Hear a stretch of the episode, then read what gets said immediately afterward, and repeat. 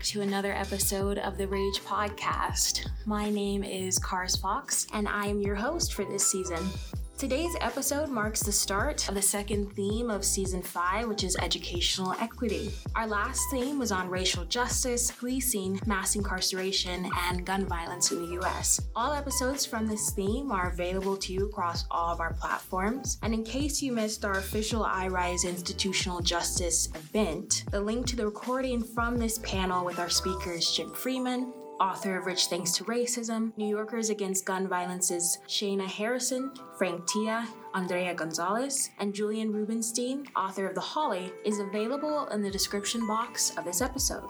I am joined today by guest Dr. Maria Salazar. Dr. Maria del Carmen Salazar is a professor of curriculum and instruction and teacher education in the Morgridge College of Education at the University of Denver. Dr. Salazar has authored 38 publications and given 155 scholarly local, national, and international presentations on a humanizing pedagogy, equitable teaching and culturally responsive teacher evaluation, and college access and success for Latinx youth. She's the author of Teacher Evaluation as Culture, a framework for equitable and excellent teaching. This book is published by Routledge Press with series editor Professor Emerita Sonia Nieto. She published a seminal article reframing Paulo Freire's conceptualization of humanizing pedagogy. She is the lead author on a research study detailing community views on quality and equity in education. Dr. Salazar is a lead author on a briefing to the U.S. Congress related to the state of the Latinx community in the U.S. In 2018, she was a recipient of the American Educational Research Association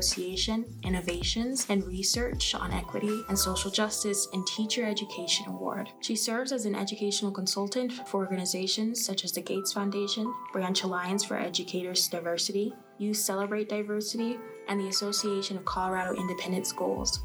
She is proud of her accomplishments as a DPS alumna, first generation college student, mom of three wonderful children, and a Mexican immigrant. I want to start today's episode with a clip from our Racial, Educational, and Healing Justice event with Dr. Maria Salazar and Denver Public Schools Superintendent Dr. Alex Marrero. Uh, in the clips you're about to hear, Dr. Salazar introduces the roots of her passion as an educator and really sets the space for our conversation today on educational equity. And I found this segment of the event um, very impactful, and I just wanted to share it with you all to set the space and to dive into our conversation today. So I hope you enjoy it, and we'll dive right into the episode. Um, I was born in Mexico in Tlaltenango de Sanchez Roman, Zacatecas. My parents have a third and a sixth grade education. And they came to the US to Denver actually, and, and they crossed me across the border when I was only two weeks old. And so I grew up in the Denver area on the north side, what um, whiteification is now calling the lower highlands. Mm-hmm. And I didn't even know where that was when somebody told me to meet them in Lohi, and it was three blocks from the home I grew up in. Uh, my parents are still there. I'm a product of the Denver Public Schools. I went to Bryant Webster, Gus Skinner, and I graduated from North High School. And what I often tell people is I succeeded despite my education. And that's one of the stories that I want to tell today about that experience. Um, my early years were very tumultuous, very complicated. Um, my little brother drowned in a well. We were playing hide and go seek in Mexico. And um, he, we think apparently he tried to hide inside the well. And that caused incredible trauma in my home.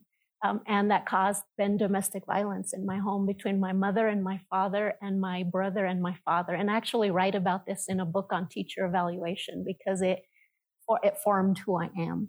Um, Tupac Shakur talks about the rose in the concrete. I am mm-hmm. the rose that grew from concrete, but the concrete is a part of me and it's not something I want to leave behind. It made me who I am. And so that bringing that into the Denver public schools was extremely difficult because no one talked about it. My parents didn't talk to it about it and my teachers didn't talk about it. And I didn't understand what death meant until I was mm. about 10 years old. Now, I want to share my experience with you in the Denver public schools because it was such a formative experience that led me into being a teacher and led me into being a teacher educator. Um, I went to kindergarten with all my treasures, and they were in my mochila, my mm. backpack. And they were beautiful treasures. They were my Spanish language and my Mexican culture and my parents and my siblings and all of my extended family. And Mr. Lopez thought my treasures were beautiful in my bilingual kindergarten classroom. And he wanted me to bring those treasures into the classroom. And he thought I was so smart that I could learn in two languages. Mm. However, I was mainstreamed in the first grade and to a sink or swim opportunity, right? And it wasn't even an opportunity, it was enforced. Miss Kowalski's classroom, she gave me the message that my mochila, my backpack, and my beautiful treasures were not welcome in her classroom. And she never had to say a word. She taught me this through her curriculum, her instruction, what was on the walls of her classroom. And so I got the message pretty clearly that there was something wrong with that old mochila, and I needed the new mochila that would give me the English language, that would give me the US culture and US ways of knowing. So I didn't want that old mochila. Those treasures, they weren't shiny anymore. Um, I wanted those new treasures. So I worked really, really hard in the third grade to get into the top reading group, the Red Robins, because I figured out in third grade that the way to become smart and to become worthy was to become white, and that the color of my skin would change if I got into the highest literacy group. Because the few white students in my class were in the top literacy group and they were favored by my teacher. So I worked really, really hard and I got into that top reading group, and my teacher called my name, and I got this little ribbon, and I thought the color of my skin would change right there on the spot. and then I went home and felt completely demoralized that I would have to live in my dark skin forever. And that was my experience in the Denver public schools. It was about losing what I came with, and it was about feeling shame about what I brought with me and those treasures. And I finally hit this sense of anger in high school when I had a Spanish teacher who saw value in my treasures and told me to get them back, not to let them go. And so that was at the point at which I started to learn about my own culture and my own language, right? It was these five teachers in the Denver public schools, my entire experience, who held high expectations for me. The others had the pobrecito syndrome. Mm-hmm. Let me mm-hmm. lower the bar so you can step over it. You poor little one, mm-hmm. you're, you're lucky to make it out of high school. And so having that experience then coming into college was so hard. My dad, when I told him I wanted to go to college, he said, ¿Qué estás loca, hija? he says, Are you crazy, daughter? He grew up in poverty. And so to him, his idea of success was getting a job and making money. So I had to navigate the higher education system without knowing not one person in my entire family, extended family, or community who had gone to college. And I waited for those professors to give me back my treasures but they wielded the Western canon like a weapon that would keep America great. They weren't going to give me back those treasures. And so I had to regain and learn about my own culture and my history and my ways of knowing and regain those. And that's what led me into teaching. I became a teacher in DPS and then Jefferson County, a history teacher, because I wanted to challenge um, the, the master narrative around our accomplishments and around our history and contributions. And then I got my doctorate because I saw a Latina who had a doctorate, and I thought, hey, if she can do that, I can do that. And so that brought me into the University of Denver. I've been here 18 years now, one of five full professors on the entire University of Denver campus. Yes. Awesome. And first in my college, woman of color to get tenure and full professor as well. And mind you, we've been around since the late 1800s. First and foremost, just on a personal note, I watched a couple of your lectures that you gave about teacher evaluation and the most recent iRise event. And I could just listen to you talk all day. I just love the way that you say stuff and you say it in such a way where it makes sense, but you say it so beautifully. It's like, that's what I was feeling, but I never had the words to be able to put it oh. that eloquently. So thank you for sharing that. It's one of my treasures. It's um, storytelling that came from my grandpa and my dad. And so I think that's part of it is just the, the ability to weave a story in a way that really reflects your own emotion and experience and connects to others as well. I want to kind of lean into the storytelling that you said. Mm-hmm. What what does storytelling bring for your personal life? I think storytelling is very much cultural. It's very much embedded in the Mexican culture. It's it's part of many Latinx and indigenous and I would say African cultures as well. And so it really makes me feel connected to my family and to my roots and to my heritage and to my ancestors. So I see that in my youngest son as well. He's Cisco and he's the storyteller of our family as well. And so it seems like every generation has their storyteller. And I think that's part of the the power of connecting to your ancestors and um, being able to to weave stories in a way that really connects with people. So it feels to me like an ancestral connection. But I also recently have talked to people about what it feels like to lose my stories and my ability to tell those stories because to be successful at the University of Denver, to become a full professor, to navigate promotion and tenure, I've had to become very linear. So, teaching that's valued in teaching, it's valued in grant writing, it's valued in academic writing. And so, this sense of having to become linear to be successful, which is also a sense of using um, white ways of knowing, right? Makes me feel sometimes like I'm, am I losing my stories? Am I losing that ability? Um, but I think where I am at this point in life is that I'm able to be truly bicultural. I'm able to um, see the world in linear ways and translate it in linear ways for people, but to maintain my stories. And, and you'll see that in my writing.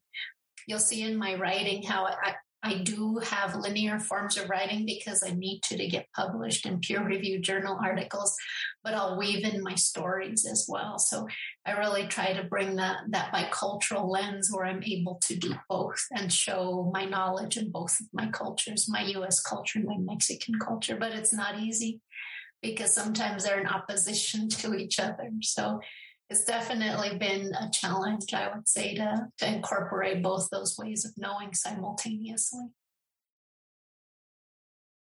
I was reading over um, some of your works this weekend, and what you had just kind of said about feeling like you're losing your stories because you have to, in some ways, assimilate to this white academic ways of, of writing, ways of thinking, ways of expression.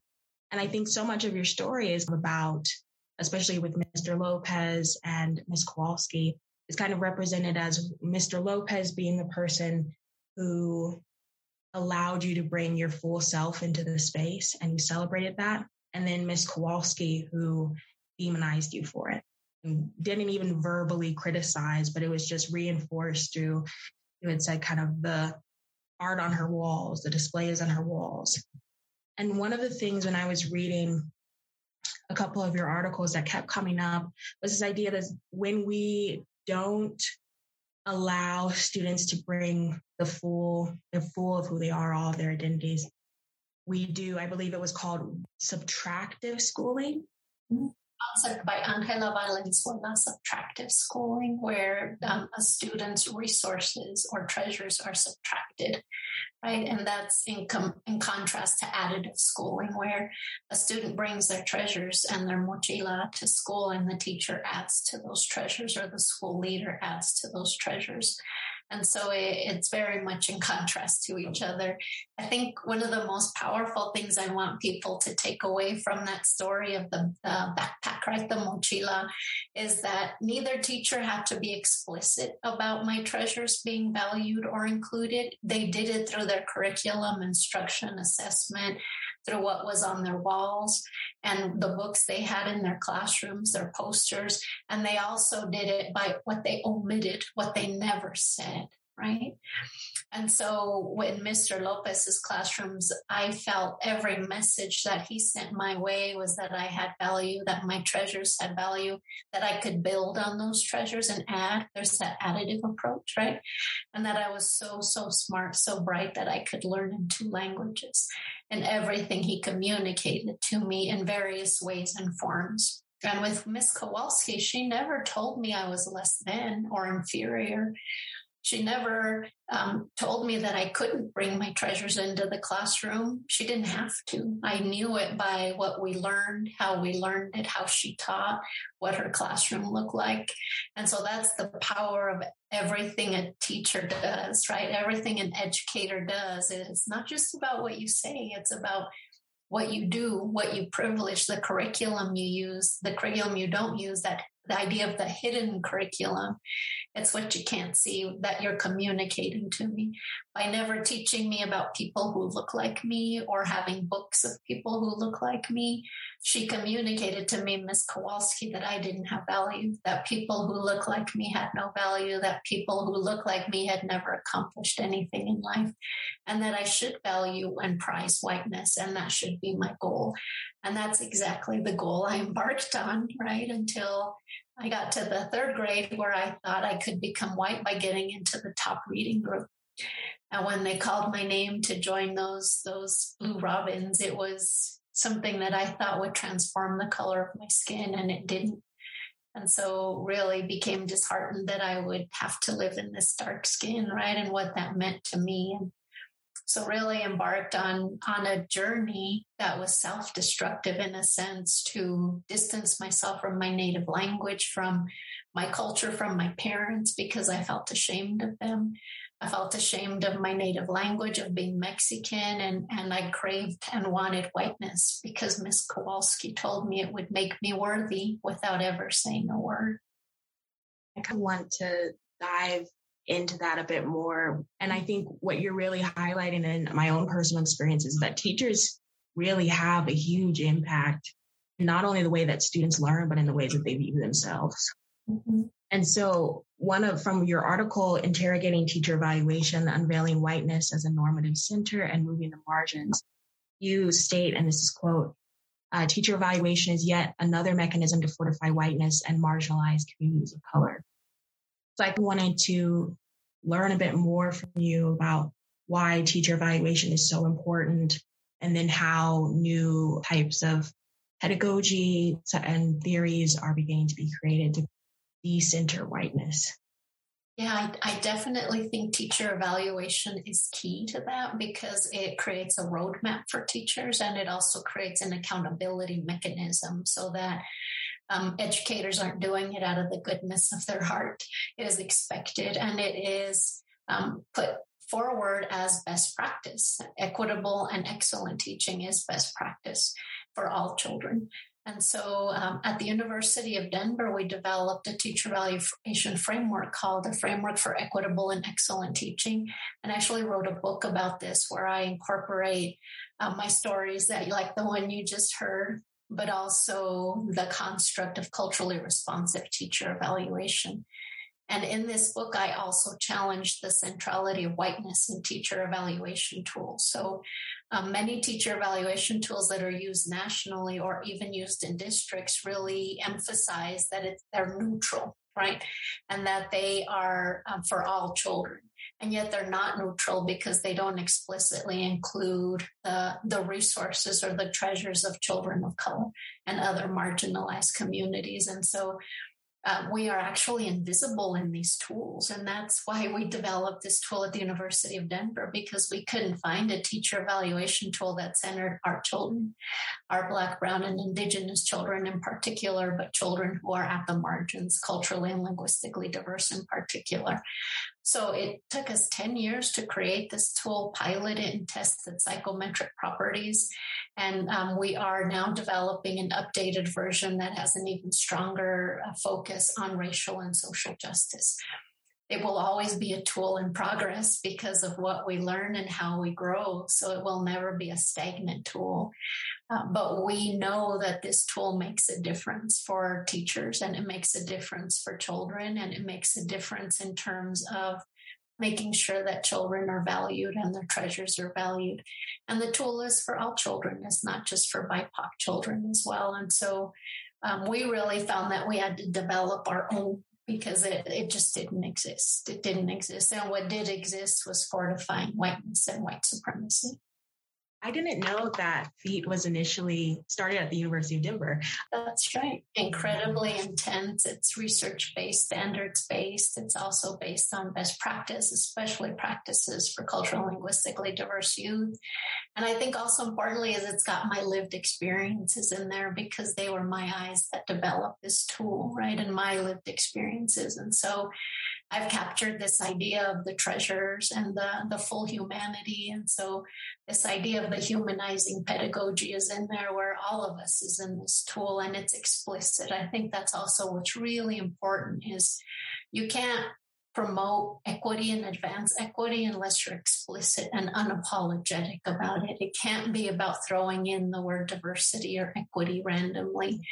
Um, it really has to be the intentionality behind it and the explicit um, explicit nature behind it too. And so that that I think is what's powerful about our tool is that we are unapologetic about centering um, children who are culturally and linguistically diverse and their families. And we make the case that it's it's for all children because everyone has culture and everyone has language and everyone deserves to be valued and for their full humanity to be incorporated into education and teacher evaluation. So, jumping right off of that, can you explain a bit more about what humanizing pedagogy looks like? Sure. Humanizing pedagogy was a concept that was developed by Paulo Freire, a Brazilian educator. Um, and his idea of a humanizing pedagogy was really centered around the development of consciousness, both for teachers and students, so that it would be a mutually humanizing endeavor. And so um, he really focused on dialogue as, as the development of consciousness and mutual humanization. And what I did in a 2013 article was expand on that and develop five tenets of a humanizing pedagogy as well as 10 practices. Um, and my newest article that I'm working on now is, is about four pillars of a humanizing pedagogy. And so I'm really reconceptualizing that and the reason I'm re- reconceptualizing that is um, is one, I still continue to focus on the power of consciousness, right? Um, so I, am embedding culturally responsive pedagogy within that around the importance of learning the culture of power, but also drawing from the power of our culture and then there's something that I've always struggled to articulate. Um, when people ask me why and how I've been successful, what made a difference, sometimes it wasn't clear to me how to answer that. But I'm the only person in my family to go to college and to complete college. And I have said there are seven of us all together. So people ask me what was different than you, right? My father had a third grade education, has a third grade education. My mother a sixth grade education. And something very central is that I had to believe in myself. And so I couldn't wait for others to believe in me. And that's something I want to add to this construct of a humanizing pedagogy, that, that self-empowerment and that belief in oneself. And so as I'm as I am again revisiting a humanizing pedagogy, I'm really trying to capture that sense of self and the importance of, of being able to move your own um, desires, goals, and dreams forward, and not depending on others to to be able to see that and to be able to see that you have the power to do that. So I think I my answer to what is a humanizing pedagogy is it's ever evolving. It's not a stagnant concept. It was created originally by Paulo Freire, but there are a number of scholars that are now taking a humanizing pedagogy into different arenas and content areas like online learning, digital learning, math, literacy. And so it's a concept that can really go across many and including higher education. So I think many of us as scholars are reinventing what a humanizing pedagogy looks like today and what it looks like across contexts. Reflecting on your own um, school background, how would your experiences through through high school, through college, have been different had a humanizing pedagogy been in place? That's a really great question. I recently, uh, when I did the talk with the DPS superintendent, Dr. Marrero, um, I've also heard him talk in, in multiple venues about his own story and his own experience with dehumanization, like I experienced. And so, uh, for me, the dehumanization caused me to become an educator, just like it did for him. And that was because I did not want children to experience the same thing that I did. And I didn't want my children to experience the same thing that I did either. And so um, I wanted this for my children and other people's children. Uh, if I had experienced a humanizing education, I think wow, the power that would be in my hands right now. And I think that's often what people fear. I'll give you a concrete example. There are students at Dr. Martin Luther King Jr. Early College who are phenomenal, who are experiencing a truly humanizing education, and they are coming into their power and are becoming uh, very active in social justice and racial justice. And I always see what they're like and think, wow, had I had that, right? Had I had that education, I could have found my voice much sooner than my doctoral degree, much sooner than being a professor at the University of Denver. And so I believe a humanizing education or a humanizing pedagogy is power. It is power in our hands and it helps us not only to move ourselves forward, but our families and our communities as well. And that's what's most impactful. I wanted to also ask you, jumping off of talking about humanizing pedagogy, and um, to get your opinion about the criticism that is currently facing schools that are looking to implement critical race theory within their curriculum. Yeah, I think I would like to address the the, ish, the issues that are emerging around critical race theory. Many of us have done this work for a, a great deal amount of time, right? And and for me, it's a lens of looking at the world, and that lens is really about um, challenging di- dominant ideologies, but it's also about putting our experiences at the center of that, and that our experiences have value, and that our experiences um, can really help shape not only the conversation but the direction of the nation as well. And so uh, I think that is important to to really uh, link to around. We can do some really powerful work uh, when we're centering our voices as well, and not being afraid to center our voices or to challenge those dominant ideologies. I do that through teacher evaluation right? Through teacher evaluation, I challenge those dominant ideologies of whiteness at the center. And I also bring in the experiential knowledge of our communities to say we deserve to be at the center and we we have value. And that doesn't mean anyone needs to move out of the center. That means there's plenty of room in the center. And and what does that mean and how does that transform the margins? And so that's it's complex too. Um, in my book on teacher evaluation, I also write about how um, how important it is to re-envision constructs and not to always keep them within the same box. And so I even challenge our own tool around the tool we've created for teacher evaluation and talk about other constructs that we need to develop, like community based teacher evaluation, to where the community decides what is equitable and excellent teaching and the framework is developed around what the community values. So we need to continue to push and we need to continue um, to exercise our voice and use our voice. Uh, sometimes our voice represents the voice of many others, and that can be a very challenging thing and it can be a weight as well. Uh, but I think it's incredibly important to continue to do this work. And I really value my colleagues at the University of Denver who are doing this. We're doing this across many different arenas. Um, and iRise is a huge supporter of this work. I think uh, that's something that I greatly appreciate is the, the work and the resources that iRise have brought to faculty and students at the University of Denver we're having a lot of discussions now about critical race theory entering into schools and a lot of criticism there. And I loved how you just put it about there's plenty of room in the center. Because I think a lot of people think that that means that we're essentially going to do to white students what we've experienced. Um, and so I think what you're saying just really just shows that's not, we're trying to make this a community. We're trying to address everyone's needs. Would that be a good way of framing that? Yeah, I mean, some people, I would say critical race theorists might criticize that and say the center is white. So by bringing us into the center, you're bringing us into whiteness. Um, and, and that the margins are really the space where we can thrive. And so I think about it not as an either or, I think about it as um, I do believe there's plenty of place in the center. And I do believe in listening to different perspectives and trying to understand each other's perspectives, but not from a position of fear or a position of loss.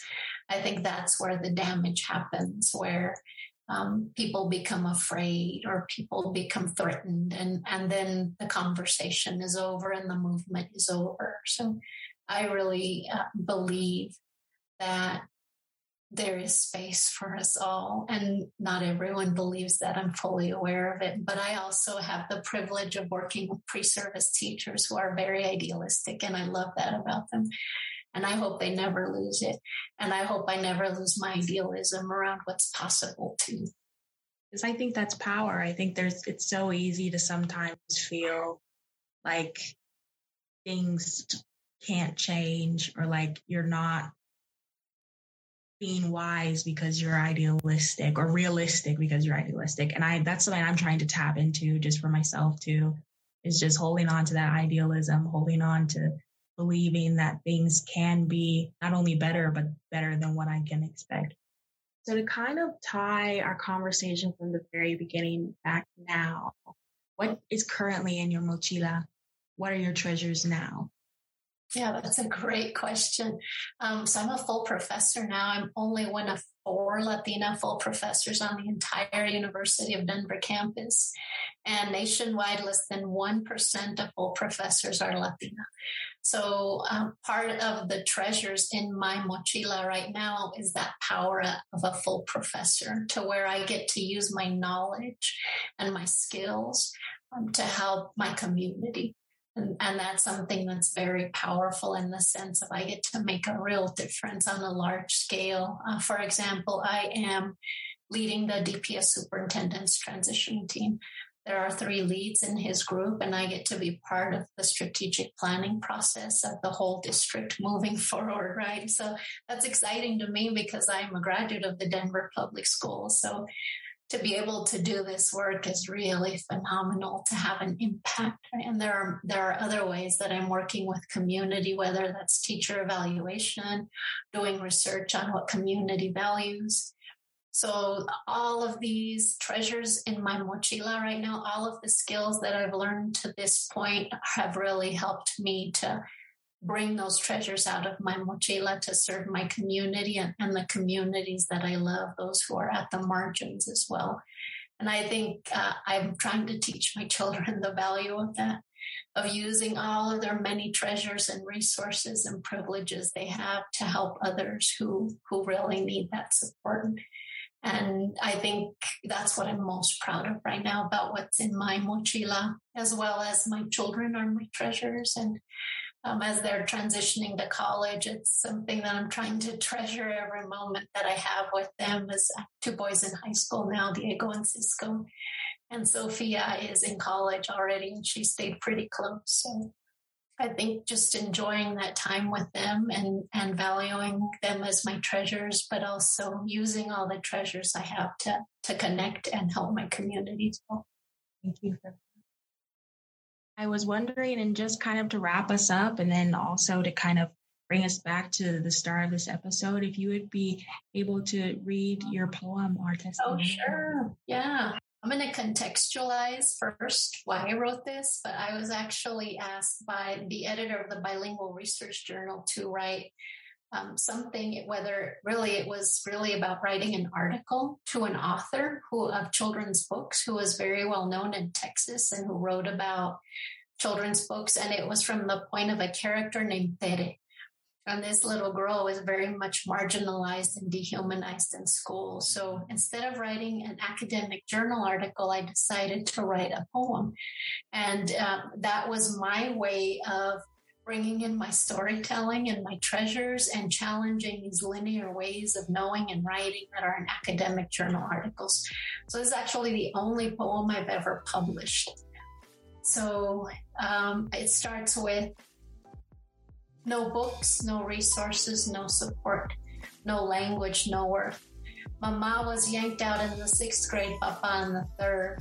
No history, no accomplishments, no future, no voice. The pobrecitos, not meant to graduate from high school, much less earn a PhD. The master narrative, can't do, don't have, limited, at risk, impoverished, disadvantaged, illiterate. Our counter narrative, boundary spanners, bilingual, bicultural, biliterate, filled with stories, proverbs, lullabies, Bible verses, cuentos, corridos, canciones, comedias, novelas, poetry in motion. The source of literacy in my home, my grandfather telling cuentos del diablo, ghosts, fireballs, and La Llorona. My grandmother singing, Ru, Ru, camaleón, su mama la rata, su papa el ratón, wordplay, rhyme, alliteration, metaphors, analogies, similes, personification. I am Tere, we are Tere, we are fenced in the margins, our literary genius hidden, invisible, silenced, erased. So this poem really captures those perspectives we talked about, the views from Mr. Lopez and also from Ms. Kowalski. Right? Mr. Lopez could see all of those treasures are counter narrative that we have value, that we have a literary genius in our culture, in our homes, with our grandparents, with our parents. Whereas Miss Kowalski, all she saw was that pobrecita, that poor little one. She'll be lucky to graduate from high school. She needs me to give her everything from the US culture. And her treasures they they will get in her way they will be a hindrance for her success so she should leave those behind now, mind you, neither of them ever communicated this to me, but as a kindergartner, I knew.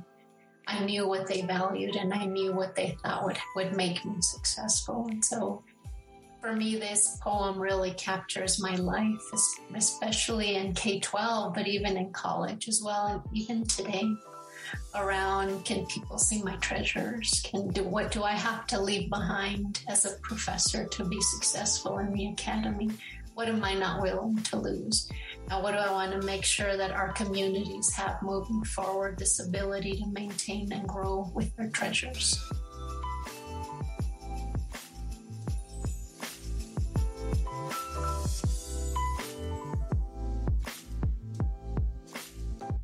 Thank you for listening to another episode of the Rage Podcast. To stay up to date on Rage episode release information and opportunities, be sure to follow our social media pages. You can find us on Instagram, Twitter, and Facebook at the Rage Podcast all one word. To support the Rage podcast, please be sure to subscribe or follow, like, and share on the platform that you are listening to us on. The Rage podcast is a product of the Interdisciplinary Research Institute for the Study of Inequality, or IRISE. To learn more about the work that we do, please visit our website, irise.du.edu.